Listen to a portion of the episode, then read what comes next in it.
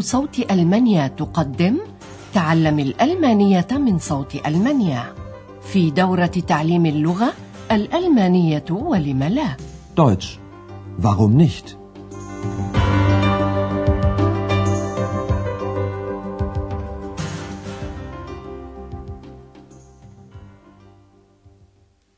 سلام عليكم أيها المستمعون الأعزاء. طابت أوقاتكم وأهلا بكم مع الدرس الخامس والعشرين من الدورة الرابعة في سلسلة دروسنا تعليم الألمانية Deutsch warum nicht من صوت ألمانيا. في الدرس الماضي شارك أندرياس في جولة استطلاعية سياحية في حصن فارتبورغ حيث شاهد حجرة مارتن لوتر الذي ترجم العهد الجديد من الكتاب المقدس وهو قابع في هذا الحصن. لنستمع إلى ذلك ثانية ولنلاحظ أثناء ذلك الجملة الموصولة أو جملة الصلة. Das hier ist also das Zimmer von Luther. Und hier ist der Tisch, an dem Luther arbeitete. Sie wissen ja, hier übersetzte er das Neue Testament. في الدرسين الأخيرين من هذه الدورة نتناول أشياء أو أمورا أخرى. لعلكم تذكرون أيها الأعزاء أن دكتور تيرمان راح يشغل نفسه بالطب البديل أي بالشفاء بواسطة العقاقير النباتية.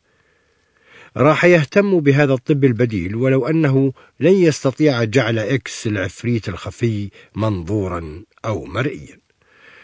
وقد عثر في أبحاثه على نبتة هي عبارة عن زهرة زرقاء، وهذا هو عنوان درسنا هذا اليوم: الزهرة الزرقاء، دي بلاو بلومه.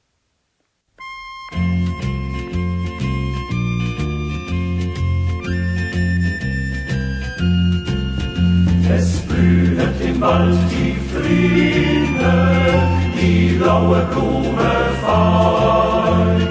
Die Blume zu gewinnen, zieh wir in die Welt hinein. Es rauschen die Bäume, es murmelt der Fluss, und wer die blaue Blume finden will, der muss ein Wandervogel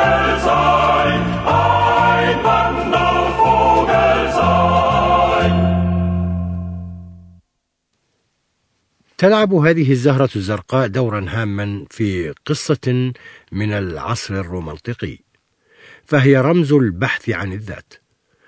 فبطل القصة Hauptperson يبحث عن ذاته تماما كما يبحث صاحبنا إكس عن ذاته أيضا.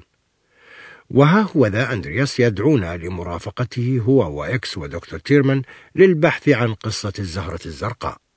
Liebe Hörerinnen und Hörer, haben Sie Lust, mit uns heute eine blaue Blume zu suchen? Gemeint ist eine bestimmte blaue Blume, also die blaue Blume. Vielleicht haben Sie schon von ihr gehört. Sie spielt eine wichtige Rolle in einem Roman aus der Romantik. Heinrich von Ofterdingen heißt dieser Roman von Novalis, einem romantischen Dichter. Novalis lässt seine Hauptperson träumen. Heinrich träumt von der blauen Blume. Und seit diesem Traum beginnt er, die blaue Blume zu suchen. يسألكم أندرياس أولا عما إذا كنتم تحبون البحث معنا هذا اليوم عن زهرة زرقاء. Haben Sie Lust, mit uns heute eine blaue Blume zu suchen? غير أن أندرياس لا يعني مجرد أي زهرة زرقاء، بل زهرة بحد ذاتها تدعى الزهرة الزرقاء.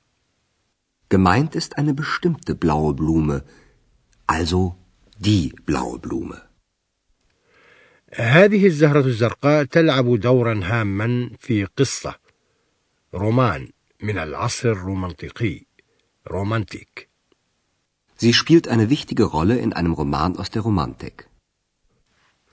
والقصة تدعى هاينريش فون أوفتادينغن لصاحبها أو مؤلفها نوفاليس أحد مشاهير ممثلي الرومانتيكية الألمانية Heinrich von Ofterdingen heißt dieser Roman von Novalis, einem romantischen Dichter.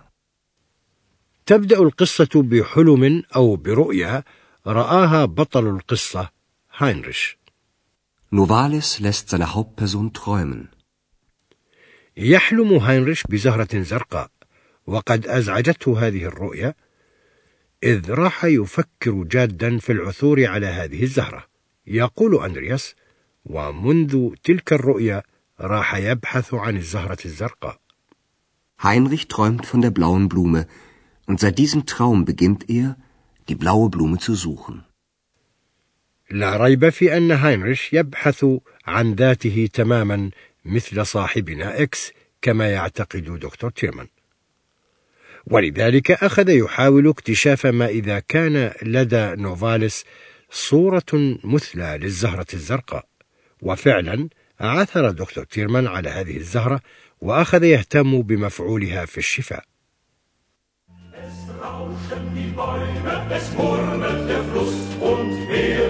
Blaue Blume finden will, der muss ein Wandervogel sein,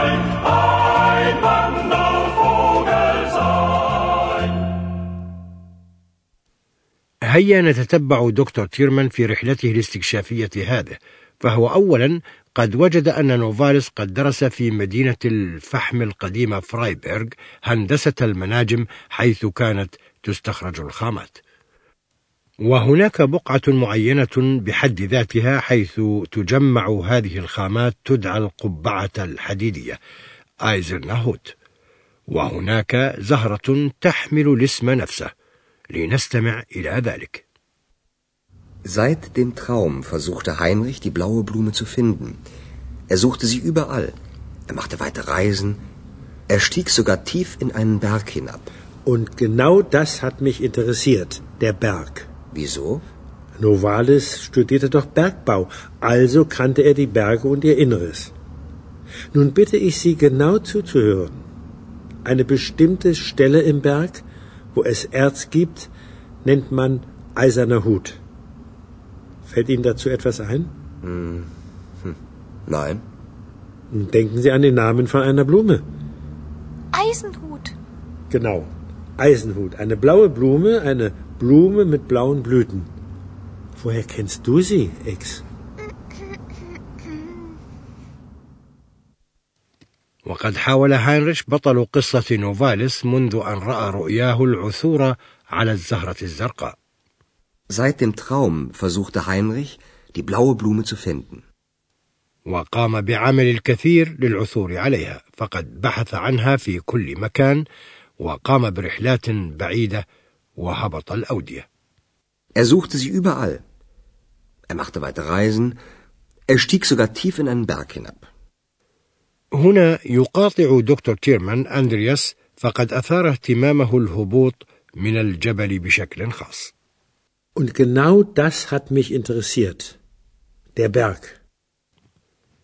يشرح دكتور تيرمان السبب قائلا: كان نوفاليس هذا قد درس في إحدى أوائل أكاديميات المناجم الألمانية فرايبرغ. Novalis studierte doch Bergbau. وهو كمهندس مناجم عرف طبعا الجبال وبواطنها إنرس.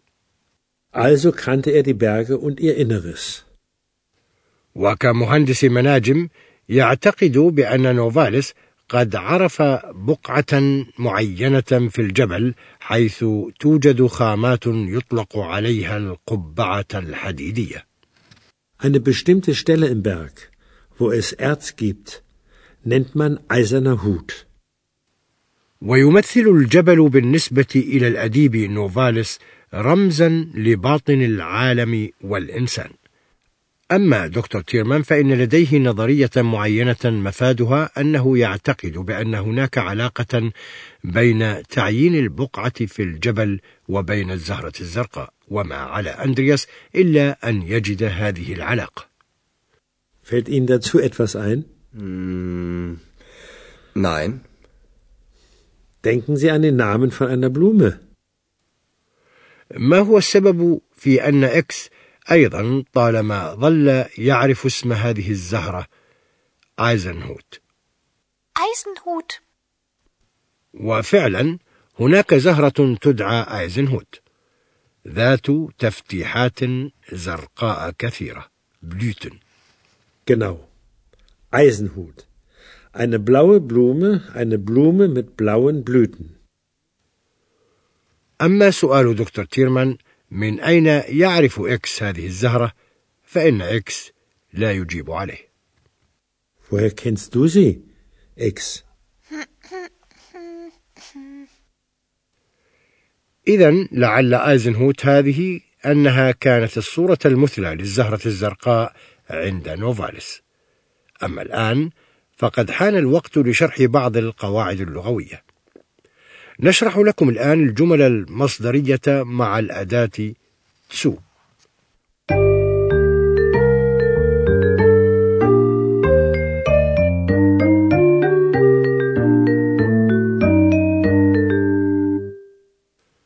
الجمل المصدرية المصحوبة بالأداة تسو كي هي بحد ذاتها جمل جانبية. وهي جمل متوقفة على الفعل في الجملة الرئيسية. وهناك أفعال تتطلب دائما حالة إعرابية كي تكتمل الجملة. لنستمع إلى هذا المثال مع فعل يحاول. versuchen Heinrich versuchte, die blaue Blume zu finden. الفعل في الجملة الجانبية يقع في نهاية الجملة بالضبط. وهنا يجب أن تقع الأداة كي تسو قبله.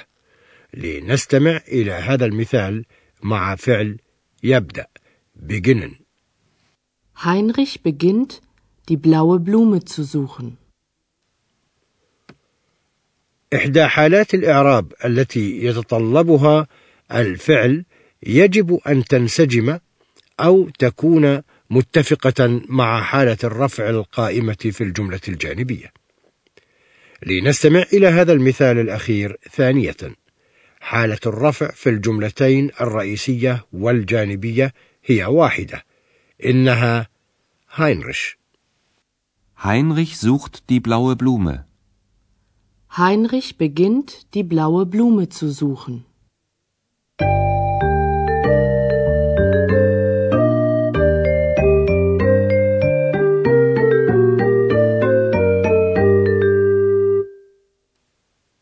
نستمع ثانية الآن إلى السرد المتعلق بالزهرة الزرقاء كاملا وبكل روية وارتياح.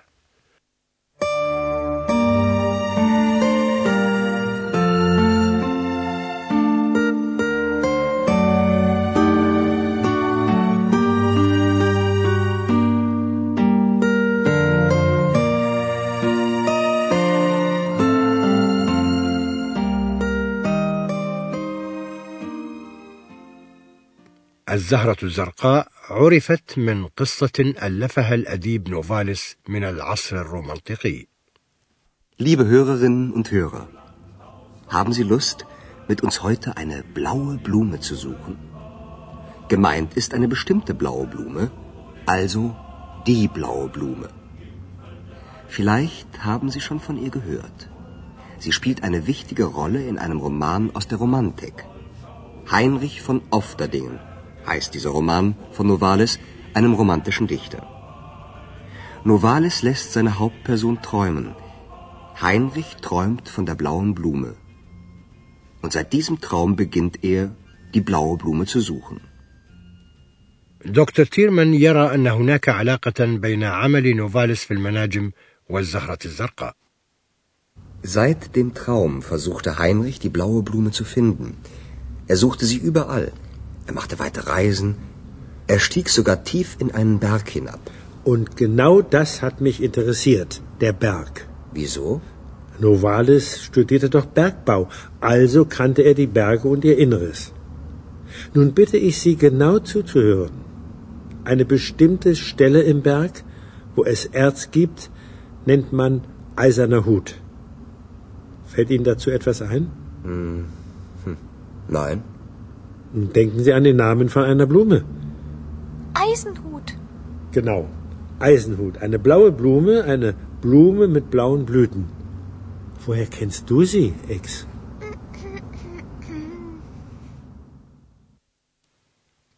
وزهرة آيزنهوت نبتة معينة وهي نبتة سامة بحد ذاتها وبهذه الزهرة انهمك دكتور تيمان كطبيب نباتي أما ماذا يريد أن يعمل بها وما علاقة ذلك بصاحبنا إكس فهو ما سنعرفه سويا في الدرس القادم. آخر دروس دورتنا الرابعة هذه. فحتى ذلك الحين أستودعكم الله وإلى اللقاء. استمعتم إلى درس من دروس تعليم الألمانية. الألمانية ولم لا؟ Deutsch. Warum nicht? وضعه هيراد ميزه وأنتجته إذاعة صوت ألمانيا ومعهد جوته في مونيخ.